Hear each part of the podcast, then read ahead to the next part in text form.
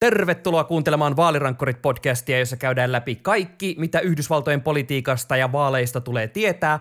Tänään tartutaan jälleen uuteen tukkuun niin mahtavia ja ihania salaisia asiakirjoja, jotka löytyykin tällä kertaa presidentti Bidenin autotallista. What the fuck? Minä olen Sami Lindfors. Edustajan suo huone sai puheenjohtajan, mutta tänään kysytään, että kuka sitäkin hemmetin kaaraa oikein ajaa ja kenellä avaimet ovat. Minä olen Tuomo Hyttinen ja tänään on 94 viikkoa vaaleihin. In 47 months, I've done more than you've done in 47 years. She thinks we're the problem. I think they're the problem. What we need is a solution. Wow! All the networks! That was one of the weirdest interviews I've ever conducted. You're talking about the witch hunt? I hear it's a joke. The fact is that everything he's saying so far is simply a lie. Tämä on Vaalirankkurit podcast. Yhdysvalloissa tuntuu tällä hetkellä olevan niin, että salaiseksi merkatut paperit tuntuvat olevan vähän samalla tavalla kuin miten meillä on päätetty, että miten pahan päivän varalle jemmattu sipsipussi toimii. Eli tarkoitus on, että niihin ei kajota, mutta niin vai se pussi on kuitenkin aina tyhjentynyt kaikessa hiljaisuudessa. Sitä on roudattu ties missä päin meidän asuntoa. Eli oikeusministeriöllä on täysi tohina päällä selvittää pelkästään jo niitä Donald Trumpin jemmaamia tiedustele ydinasepapereita, joita löytyi aika monta laatikollista, 15 taisi olla Maralaakon huvilalta, ja nyt saadaan tutkia sitä, että miksi ihmeessä myös presidentti Joe Bidenilla on ollut tällaisia papereita hallussaan, niin miksi kuulemme niistä vasta nyt. No niin, Tuomo, lähdetään purkamaan voidaan puida myös sitä, että miksi tällä kertaa ei saatu semmoista näyttävää FBI-rynnäkköä, mutta ihan ensiksi lähdetään siitä, että mitä tällä viikolla siis paljastui. No maanantaina Jenkkien aikaa mä hetkeksi menetin uskoni amerikkalaisen politiikkaan ja ihmisten hyvyyteen. Siis paljastui, että Bidenin hallussa oli Obaman varapresidenttiajan ö, papereita, jotka pitäisi lain mukaan toimittaa kansallisarkiston säilytykseen viran päätyttyä. Ja sitten selvisi, että näitä papereita oli löytynyt siis kahdesta paikasta, eli Washingtonissa tästä Penn Biden Centeristä, eli onko se nyt sitten Pennsylvanian yliopiston yhteydessä oleva tämmöinen think tank-tyyppinen paikka, joka Biden perusti sitten äh, jälkeen, niin sieltä Bidenin entisestä äh, työhuoneesta. Ja tämä toinen paikka oli tosiaan tämä äh, Delawareissa Wilmingtonin kodissa oleva autotalli. Mun täytyy sanoa, että se mikä mua huvittaa tässä eniten, että jotenkin koko ajan kor- korostetaan sitä, että ne paperit löytyi next to your Corvette, eli hänen Corvetten autonsa vierestä jostain löytyi. Mä en tiedä, onko tämä Corvette nyt semmoinen käsite, mikä pitäisi tietää jotenkin isomminkin, mutta mua huvittaa, että se nostetaan jotenkin koko ajan esiin. Se Corvette Stinger on kai niin kuin Bidenille joku semmoinen rakas auto, jota hän niin kuin hoitaa. Ja ilmeisesti hoitaa sitä sitten paremmin kuin näitä salaisia papereita, mitä on pitänyt siinä vieressä. Mutta siis ihan pakko sanoa vielä tuosta, niin kun, että kun tämä uutinen siis tuli, niin tuli to, ekaa kertaa semmoinen niin kuin, mitä helvettiä pakkaan Twitter-tilini ja lopetan kaikki tyyppinen juttu. Kyllä, mä, mä, mä siis, tota, mä, mun täytyy tunnustaa, että mulla meni alkuviikosta nämä uutiset aluksi ihan ohi, että tässä on ollut kaikkea muuta hässäkkää päällä, mutta sitten olisiko ollut tuossa keskiviikko torstai-akselilla, kun mä sitten rupesin sille tarkemmin katsomaan, että okei, että mitä siellä Jenkkien päädyssä nyt oikein tapahtui. Mä olin nähnyt vähän jotain otsikoita, että jotain on päällä, ja sitten katsoin ja monttu auki, että ei saakeli, että täällä on, täällä on jotain ihan muuta myllyä päällä, mitä mä odotin.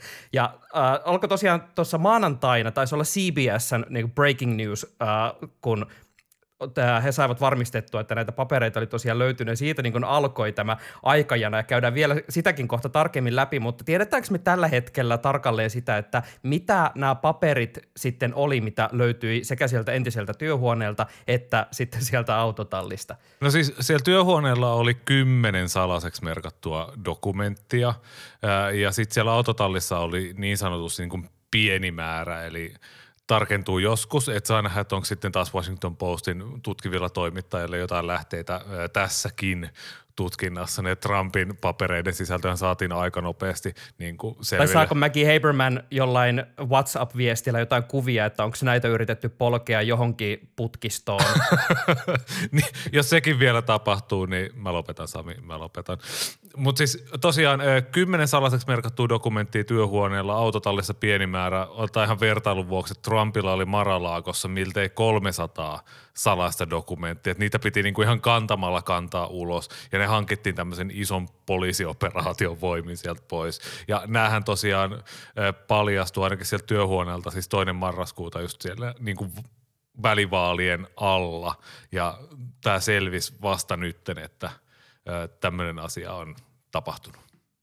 Ja tässä vielä pitää siis äh, kysyä noista papereiden sisällöstä, että oliko niin mitään uutisia siitä, että tiedetäänkö tavallaan siitä salausluokasta mitään, että kun just äh, tässä verrataan nyt tätä tapausta tähän Maralaakon keissiin, ja sieltähän löytyy siis kaikkia mahdollista erilaista tiedustelupaperia niin henkilö- kuin signaalitiedusteluun liittyen ja ydinaseohjelmiin liittyen oli ka- niin kaiken näköistä paperia, niin äh, onko vielä kukaan media saanut tarkalleen vastausta siihen, että minkä sortin papereita nämä oikeastaan sitten oli? No tosiaan vielä ei ole sitä salaustasoa kerrottu ja Bidenhan myös sitten väitti tässä ö, olikohan Meksikossa valtiovierailulla, kun näitä sitten reporterit häneltä kysyivät, niin tota, hän sanoi, että hän ei tiedä edes mitä papereita ne on ja niin kuin hän ei haluakaan tietää, että häntä on neuvottu siihen, että ei ota selville, että, että minkä luokan salauksia tässä on, mutta on taas sitten melko selvää, että ei niitä salausleimoja niin kuin huvikseenkaan niihin lyödä kiinni. Et, et me ei vaan niin kuin yksinkertaisesti nyt tiedetä, että toivotaan nyt, että siellä nyt ei ole ollut mitään semmoista Kiina-Iran henkilötiedustelutason juttuja, mitä on sieltä sinne autotalliin Corvette Stingerin viereen. Joo, siis mun täytyy sanoa, että oli pieni facepalm-hetki, kun äh, Bidenilta kysyttiin – hän oli, astui toimittajien eteen, nyt mä en muista tarkalleen, että mikä tilaisuus tämä oli, mutta sitten toimittajat kysyivät, että niin mitä, mitä sä ajattelit, että sulla on ollut autotallissa jotain tällaisia salattuja papereita, ja Biden puolustautui, että niin, että minähän säilytän sitä korvetteani lukitussa autotallissa. Sitten oli vähän silleen, Tämä olisi ehkä kannattanut jättää siis, sanomatta. Siis tämä selitys on jotenkin niin semmoinen, siis tulee mieleen se 2016 se Clintonin But Her Emails, semmoinen juttu, että tämä niin on niin kuin typeryydessään jotenkin samaa tasoa silleen, että et, et, et, tällä, ei vaan ole mitään syytä, miksi näin pitäisi tehdä.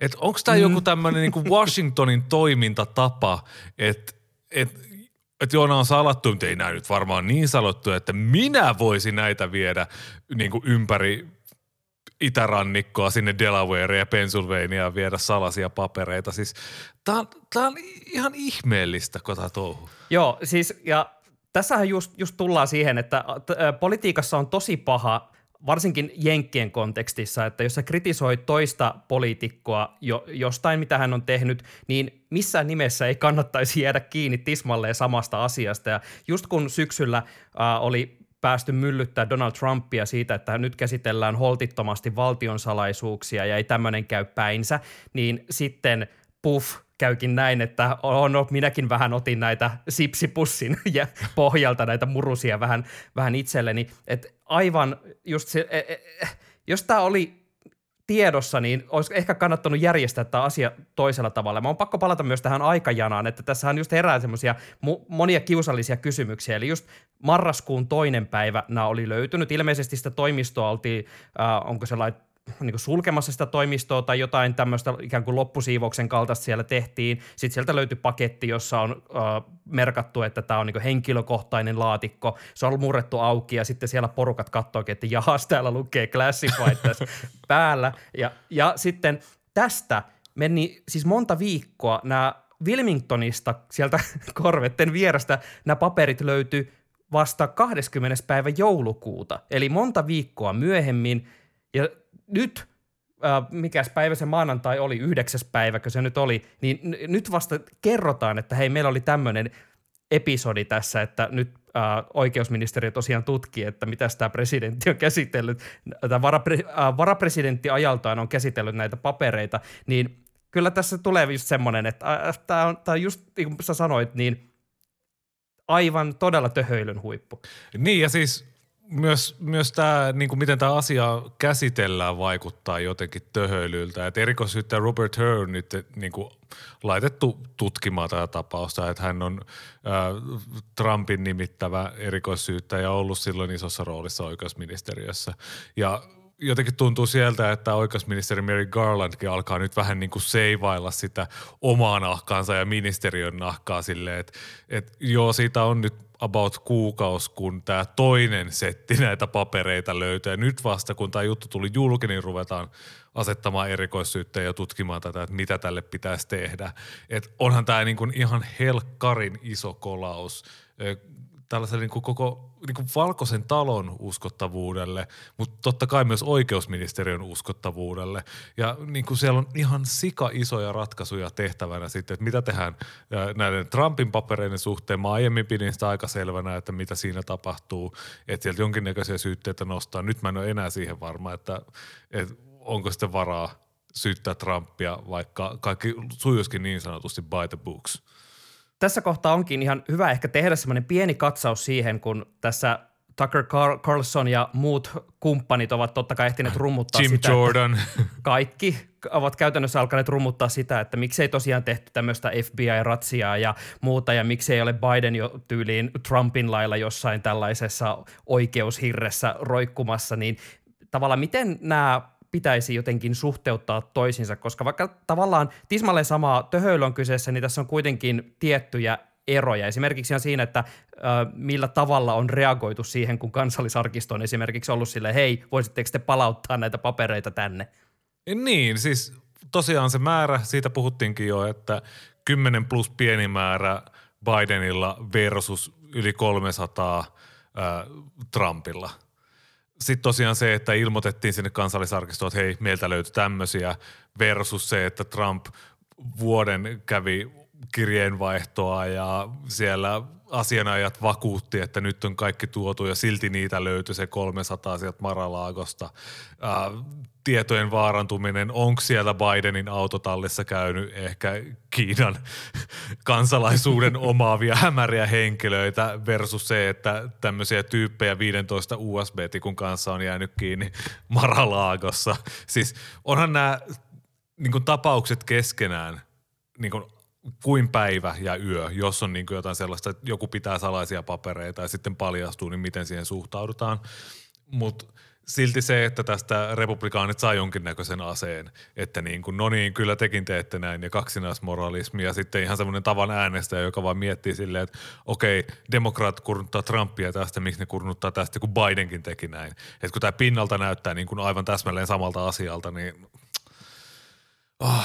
Juu, elikäs. Kyllähän just, tämähän selittää tämä reagointitapa sitä, että miksi me ei nähty semmoisia poliisioperaatioita, kun just Trumpin tilanteessa oli se, että ihan aktiivisesti oltiin kieltäydytty siitä, että siellä kansallisarkistossa tiedettiin, että nämä kyseiset paperit on siellä, mutta niitä ei saatu takaisin, jolloin ne piti liittovaltion viranomaisten voimin käydä sieltä hakemassa. Se sattuu olemaan FBI, että tässä oli tämä ja, toisissa, ja Bidenin tiimi taas sitten jossain määrin nyt oma-aloitteisesti näitä palauttaa, mutta sehän se tässä just on se kummallinen kierre koko ajan, että kun niitä vähän tolleen hämärästi löytyy jostain, niin vielä tämmöisillä kummallisilla viipeillä, niin tavallaan tämä niinku vaan heittää lisää vettä myllyyn, varsinkin sinne republikaanien edustajan huoneeseen, joka tykkää muutenkin tällä hetkellä tutkia ihan kaikkea, mitä Biden perheineen ja demokraattitiimeineen on tehnyt, niin tavallaan tästä tulee varmaan semmoinen soppa, että me nähdään niin tämänkin sopan kehittymistä aika pitkälle tämän vuoden aikana.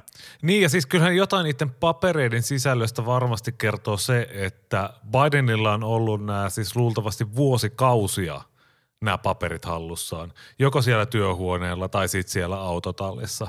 Kun taas niin kuin Trumpilla, Trump otti ne heti niin kuin virkakautensa jälkeen ja kansallisarkisto oli heti silleen, että hei me tiedetään, että sulla on näitä ja näitä ja tämmöisiä ja tommosia papereita, että niitä on niin kuin nähty siellä. Niin kyllä se jotain kertoo siitä, että Bidenilla on ollut salaisia papereita vuosikausia ja niitä ei ole kukaan kaivannut, niin kun ne on vaan löydetty niin kuin muuttotyhjennyksen yhteydessä. Joo, tämä vielä, että, että unohdetaan, missä tämmöisiä salaisia papereita on, niin edelleen mä palaan tähän sipsipussiin, että se tuntuu vähän siltä, että siellä on valkoisessa talossa aina tämmöinen pussi auki ja sieltä voi käydä vähän noukkimassa mielimäärin jotain näppärää mukaan.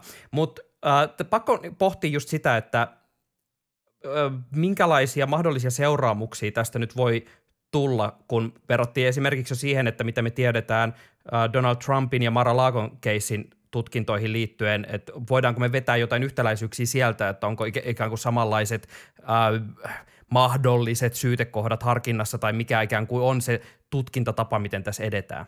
No siis varmasti noi rikoslain kohdat on sama, eli sitä espionage tulkitaan, mutta tässä on tietysti tärkeää huomata se, että presidenttiä ei voi virassa asettaa rikossyytteeseen, kuten siitä Mueller-tutkinnasta Kuten muistetaan. olemme oppineet vuosien varrella jo moneen kertaan. Et, et mielenkiintoisempaa on nähdä, että miten niinku nämä edustajan huoneen uudet tutkintakomiteat sitten suhtautuu tähän näin. Et presidenttiähän syytetään ensisijaisesti tässä virkarikosprosessissa. Se koko prosessi on suunniteltu sitä varten, että äh, jos presidentti tekee jonkun rikoksen, niin voidaan tälleen poliittisin toimin poistaa hänet virastaan. Ja on tosi mielenkiintoista nähdä, että, että alkaisiko republikaanit ottaa tätä niin kuin siihen suunniteltuun virkarikosprosessiin sitten niin kuin keihäänkärjeksi, että koska näin tehtiin, niin Biden pitää saada ulos virasta. Mehän tiedetään, että tämmöisiä suunnitelmia on, että niin kuin ihan mistä tahansa halutaan Biden syytteeseen, niin tämä voisi ehkä sitten olla semmoinen. Mutta täytyy tässä välissä nostaa myös, että Uh, tässä just esimerkiksi se Espionage Act, jossa tutkitaan sitä, että onko näitä asiakirjoja mahdollisesti päätynyt vieraan vallan edustajien silmien eteen. Ja tässäkin myös niin ratkaisee tietynlainen tarkoituksenmukaisuus, että onko jotenkin tarkoituksella myös viety eteenpäin. Ja sitten toisaalta on myös äh, olemassa, mä en ihan muista, että mihin, mitkä pykälät nämä on, mutta se, että keillä, kenellä on oikeus nähdä näitä salaisia asiakirjoja, että kun Biden on poistunut varapresidentin virasta, niin hän on ollut tavallinen kansalainen. Ja myös, että ketkä muut on mahdollisesti nähnyt näitä asiakirjoja, eli myös sitten, että voiko tulla ihan jollekin muillekin henkilöille jotain seuraamuksia, jos he on plärännyt näitä asiakirjoja jossain kohtaa tässä sanotaan 2016 ja 2022 loppuvuoden välillä, ei ole ollut mitään oikeuksia nähdä näitä. Mutta kun tässä mainitsit just tuota Trumpin, ja äh, mä mietin sitä, että jos tässä republikaanit lähtee vetämään että tavallaan sellaista linjaa, että tutkitaan, että hei, tämä on tosi vakavaa ja tästä pitää tulla seuraamuksia, niin mä näen, että tässä on ehkä pieni kaksiteräinen miekka ottaen huomioon, että se retoriikka Trumpin kohdalla on jotenkin ollut koko ajan se, että missä ollaan puolusteltu vähän, että ei, nämä ei ollut mitenkään nyt niin vakavia, että totta kai presidentillä on oikeus tämän kaltaisiin papereihin. Eikö tässä ole pieni riski senkin suhteen? Ellei tällä tekosyyllä haluta sitten Trumpista eroon, että sieltä tulee se viesti, että tota, nyt me yritetään hankkiutua tästä presidentistä eroa, että sun ei ehkä kannata niin kuin pyrkiä ees sitten pre- uudelle presidenttikaudelle. Eli mä näen tämmöisen 12D-shakin pelaajana, että tässä on mahdollisuus sellaiseen, että Bidenille virkasyyte, Trump paitsi on samalla Ron DeSantis 2024, baby.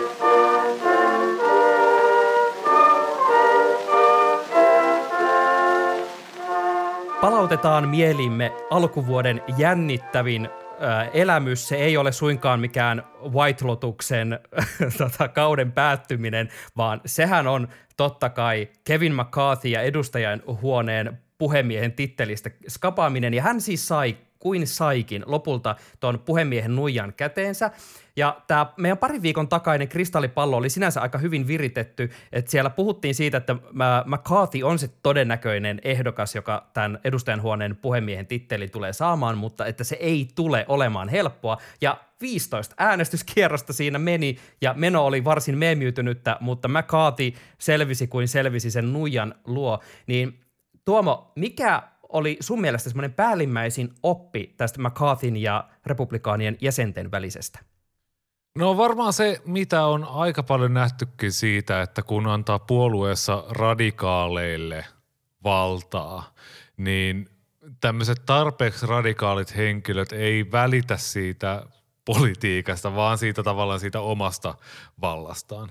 Et siellä neuvoteltiin, neuvoteltiin, neuvoteltiin ja neuvoteltiin. Trump soitteli, kaikki puhu Matt Gatesille ja niille viidelle muulle Never Kevinläiselle republikaani edustajalle, mutta Matt Gateskin vaihtoi sen äänensä sitten McCartin vastustuksesta tyhjän äänestämiseen vasta siinä vaiheessa, kun hän oli silleen, että en mä oikein tiedä enää, mitä mä voin vaatia, että mä oon saanut jo kaiken ja niin kuin haluaisin päästä kotiinkin täältä joskus. Tämmöinen niin sanotusti ään... suomalainen vakuutuskaupoilla. niin, mä en siis tiedä, silleen, mitä mä voisin äänestä, vaatia. äänestän nyt tyhjää, äänestän nyt tyhjää tässä näin, että tämä vaan joskus loppuu. Et kun McCarthyhan oli silleen, niin kuin, että mitä te haluatte, että teillä ei ole vastaehdokasta, teillä ei ole niin kuin mitään. Niin McCarthyhan on siinä oikeassa, että tällä porukalla ei ollut mitään muuta kuin se, että he vaan halus että tämä asia menee näin. Ja se oppi tässä on sitten se, että koko republikaaniryhmä edustajan huoneessa on tämän porukan, porukan pankittivankeja. Jos he haluaa jotain, niin heidän on vaan pakko kysyä, niin kuin, että kuinka paljon te haluatte ja mitäs laitetaan. Ja tästä mitäs laitetaan, onkin hyvä vetää tällainen Mäkkärin kassavertaus, eli nyt kun tota, sieltä tiskiltä on kysynyt, että mitäs laitetaan, niin ä, mitä McCarthy sitten lopulta siihen tiskille laittoi? Minkälaisia seteleitä jouduttiin iskeä pöytään, jotta tämä tilanne saatiin auki? No sä mainitsit sen kristallipallojakson, niin mehän siinä jo aika paljon tiedettiin, että mitä, mitä on tulossa. Eli ensinnäkin eh, edustajahuone voi järjestää puhemiehestä epäluottamuslause äänestyksen yhden edustajan ed- esityksestä. Eli aiemmin siihen, se, siihen vaadittiin muistaakseni, olisiko ollut edustajahuoneen enemmistö. Tämä oli niin kuin 2015 vuoteen asti. Tämä on siis vanha käytäntö ollut jo pitkään edustajahuoneesta, että kuka tahansa voi sitä esittää. Se poistettiin sen takia, koska tämä sama porukka savusti silloin äh, republikaanipuhemies John Boehnerin pois. se, tämän, jälkeen, tämän jälkeen sitä sääntöä muutettiin, ja, mutta nyt se tulee niinku takaisin. Okei, okay. eli missä tahansa vaiheessa voidaan, joku kuka tahansa voi esittää, että no niin, nyt äänestän siitä, että saako Kevin McCarthy jatkaa. Eli tämä on tämmöinen niin kiristysruuvi, mitä tällä porukalla, oikeastaan kellä tahansa republikaanilla on, niin kuin, että hei, minä ja mun viisi kaveria halutaan, että tämä asia menee näin. Niin jos et tee, mitä me sanotaan, niin me voidaan äänestää sut pois. Okei, okay. kakkosasia. Perustan komitea tutkimaan kaikkea maan ja taivaan välillä. Tarkoittaa Kiinaa, tarkoittaa Bidenia, tarkoittaa oikeusministeriön ajojahtia. Alejandro Mayorkas ehkä saamassa virkarikossyytteen. Katsotaan, mitä kaikkea käy näistä rajakysymyksistä you name it, sitä tulee Jim Jordan, oikeusvaliokunnan puheenjohtaja, aivan niin kuin onnensa kukkulalla siellä, että saa tämmöisiä asioita. Ja vetää. pöydälle sataa vielä erinäisiä salaisia asiakirjoja pohdittavaksi, että katsotaan kuinka monta tutkintakomiteaa saadaan aikaiseksi. Joo. Seuraavaksi tämä menee vähän byrokraattiseksi. Tämä on vasta niin kuin mediatietojen varassa, koska valiokuntien nimiä ei ole niin kuin, äh, jäseniä ei ole vielä niin kuin nimitetty, mutta siis mediatietojen mukaan edustajahuoneen tämmöiseen rules-komiteaan laitetaan kolme Freedom Caucusin jäsentä, eli tämän känkkäränkkäporukan tämmöisiä radikaaleja tyyppejä. Ja normaalisti tämä Rules-komitea on semmoinen niin kuin edustajamiehen semmoinen puherukkanen. Eli siellä päätetään, että kun tulee lakiesitys edustajahuoneeseen, niin siellä vaan komiteassa kaataan, että okei, me käsitellään tämä asia näin ja näin ja näin, ja sitten se viedään saliin ja sitten se käsitellään siellä niin kuin tämä Rules-komitea on päättänyt. Se homma on tässä, juju tässä nyt on niin kuin se, että kun siellä on kolmeenta Freedom Caucusin jäsentä, niin he pystyy halutessaan liittoutumaan demokraattien kanssa niin, että mm-hmm. jos sieltä tulee joku lakiesitys, joka ei ole tarpeeksi konservatiivinen, niin voi vaan äänestää ei, ja tämä asia ei tule sitten ikinä saliin, ellei sitten tämä toinen puoli porukassa saa demokraatteja mukaan. Se on tosi monimutkainen systeemi, mutta siis periaatteessa on mahdollisuus saada tämmöisen pidennetyn prosessin kautta se, mutta käytännössä niin kun he pystyy blokkaamaan tässä valiokunnassa kaiken, mitä McCarthy sanoo. Ja kun ihan tuossa alkujuonossa sanoin sen autovertauksen, niin tässä tavallaan niin kun McCarthy istuu siellä kuskin paikalla tässä republikaanien autossa, mutta Freedom Caucusin jäsenillä on ne avaimet siihen autoon – ja he päättää, että milloin se käynnistetään, että milloin McCarthy pääsee oikeasti ajelemaan. Ja merkittävin ehkä on sitten neljäs kohta, eli mitään ö, verolakeja ei mene läpi tai äh, budjettilakeja ei mene läpi tai velkakattoa ei nostella ilman, että leikataan valtion menoja. Eli siellä halutaan nyt nämä Medicare ja Medicaid – terveydenhuolto-ohjelmat nylkee, ehkä puolustusbudjettista ottaa pois, uh, kaiken näköistä tämmöistä niin tärkeää, mitä edustajahuoneessa periaatteessa voitaisiin niin kuin viedä muuten muodollisuutena läpi. Nyt niistä tulee aivan helkkarinmoinen tappelu. Ja perjantaina valtiovarainministeri Janet Yellen varoitti, että velkakatto on tulossa vastaan. Hätätoimenpiteet otetaan käyntiin ensi viikolla ja torstaina, eli silloin ruvetaan niin kuin pidättää maksuja, mitkä menisivät tällaisten valtion virkamiesten eläkevarastoon. Ja tämmöisiä pieniä keinoja on niin kuin siihen asti – kunnes koittaa kesäkuu. Ja arviolta silloin kesäkuussa, kun Jelleniltä loppuu keinot, että sitten pitää niin kuin oikeasti löytyä sitä pätäkkää, että nostaa sitä velkaa, että saadaan hyväksyttyä kongressin jo, tai siis maksettua kongressin jo hyväksymät menot mitä on niin kuin päätetty, mm. että tähän käytetään rahaa, mutta siihen pitäisi ottaa velkaa, että ne saadaan kuitattua ja tämmöistä niin kuin, niin kuin, ihan tämmöistä käytännön asiaa, miten valtiontalous pyörii, niin tästä pitäisi nyt saada ratkaisu ja sitten nämä Freedom Caucusin jäsenet pitäisi ehkä saada jotenkin mukaan, ellei sitten käytä semmoisia mageita temppukeinoja, jotka vie tosi kauan aikaa toteuttaa.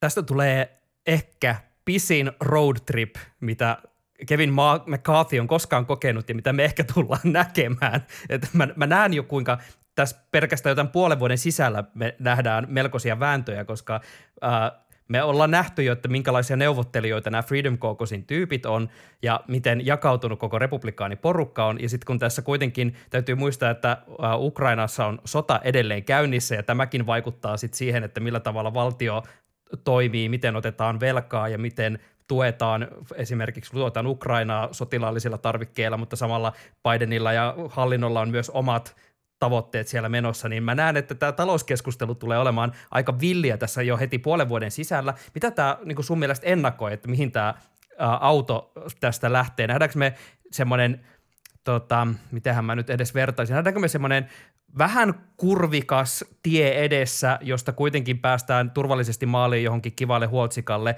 ryystämään kahvia, vai tuleeko tästä semmoinen niin aivan Scooby-Doo-painajainen seuraavat kahdeksi vuodeksi? Tämä on niin kuin tavallaan, mä nyt en sanoisi, että niin kuin pelkkä junatörmäys riittää tähän näin. Tämä on tämmöinen useiden junien törmäys. Katsotaan päästäänkö niin kuin asemalle koskaan ai, ai, millään ai, ai. resiinallakaan. Mutta siis 94 viikkoa vaaleihin, niin tässä välissä esimerkiksi syyskuussa liittovaltion rahoitus loppuu, niin vaalien kannalta tulee olemaan tosi jännää nähdä, että kun liittovaltio todennäköisesti sulkeutuu, saattaa sulkeutua pitkäksi aikaa, niin kuin kävi silloin nyt Gingrichin ää, aikaan silloin, ää, oliko se nyt 90 luvun puolivälissä, 94 olisiko ollut ehkä. Ja kuunnella Steve Kornakin mainio Gingrich-podcast tarkemmin, mutta siellä jossain se oli. Kyllä, eli silloin siis silloin edustajahuoneen puhemies nyt Gingrich veti kovat piippuja ja liittovaltion siihen asti pisin sulku käynnistyi silloin vuodenvaihteessa, olisiko ollut 94-95. Ja Gingrich oli sitä mieltä, että nyt kun hänellä on näin vahva mandaatti silloin äh, 94 välivaalien jälkeen, niin hän pystyy niin kuin – saamaan kansan tämän taakse ja että Bill Clinton näyttää heikolta.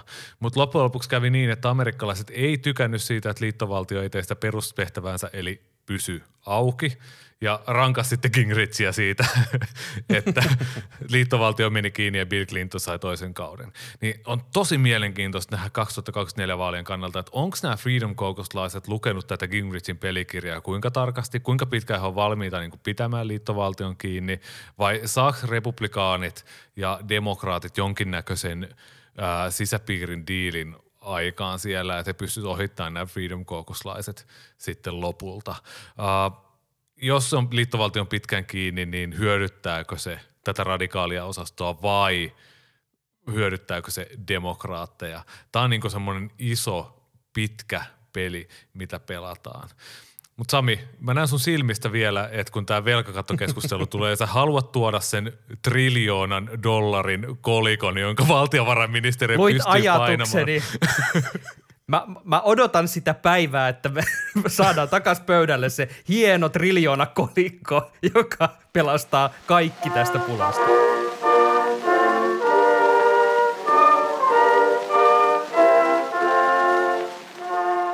Kaiken takana on twiittiosiossa. Mennään tänään todellisuuden ja fantasian rajamaille ja nörtteillään, minkä sielustamme pystymme. Tämä twiitti on tämmöinen twiittejä twiittien sisällä, mutta tämän ensimmäisen huomion on tehnyt suomalainen pilapiirtejä Jyrki Vainio. Ja hän on äh, ottanut tämmöisen kuvakaappauksen ja jakanut sitä Twitterissä eteenpäin saatteella sarjakuva Twitter huomio ja ulkopolitiikka Twitterille Amerikan raja toden ja fantasian välillä on yhä epäselvempi. Ja tämä siis liittyy äh, tuoreeseen edustajanhuoneen jäsenen Robert Garcian twiittiin, jossa hän äh, kertoo seuraavaa. Will be proudly sworn into Congress on the US Constitution. Underneath the Constitution will be three items that mean a lot to me personally. A photo of my parents who I lost to COVID, my citizenship certificate, and an original Superman number one edition from the Library Congress. Eli suomeksi äh, hän kertoo, että hän, on, hän ylpeydellä voi kertoa, että hän vannoo tämän valansa äh, pitelemällä kättään sekä tuossa tota, perustuslain lain tota, lakikirjan päällä, ja sen alla on kuva hänen vanhemmistaan, jotka hän menetti covid-virukselle. Sitten siellä on hänen äh, kansallisuustodistuksensa, hän on alun perin perustakotoisin, ja sitten hänellä on alkuperäinen teräsmiesnumero, se ihan ensimmäinen, joka hän on saanut sieltä kongressin kirjastosta mukaan. Tämä on huikeaa, tämä on ensimmäinen sarjakuva, joka tiettävästi on mukana tuossa, kun äh, vannotaan virkavaloja. Tuomo, minkä sarjakuvan sä valitsisit, kun sä vannot virkavalaa kongressiin? Mä valitsisin sellaisen, joka suututtaa Twitterin sekä kaikki ö, hämähäkkimies-sarjakuvan ystävät. Mä ottaisin semmoisen hämähäkkimies Ysärin niin kloonisota semmoisen kokoelman, jota mä luin silloin naperona ö, Tikkurilan kirjastossa Vantaalla. Tykkäsin siitä tosi paljon ja sitten jälkikäteen olen kuullut, että se on ihan hirveätä skeidaa. Sami, Sami, Mitä? mitä, mitä sulla olisi? Musta tuntuu, että äh, mä korostaisin äh, lukutaidon merkitystä ja tota, samalla myös ehkä suututtaisin oikeat sarjakuva-ihmiset ottamalla mukaani jonkin äh, omistamistani äh, ehkä 50 ja 200 välistä olevalta Akuankan taskukirja.